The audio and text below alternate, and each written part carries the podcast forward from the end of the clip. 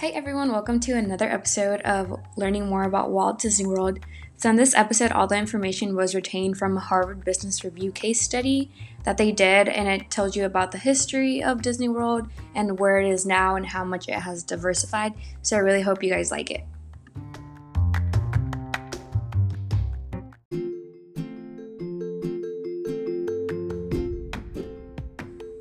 So, before we get started, I wanted to throw some fun facts about Disney with everyone. The first one is that Michael Eisner actually hosts a Disney conference every year where he requires the top 25 executives to dress up as a Disney character to get into the magical feel.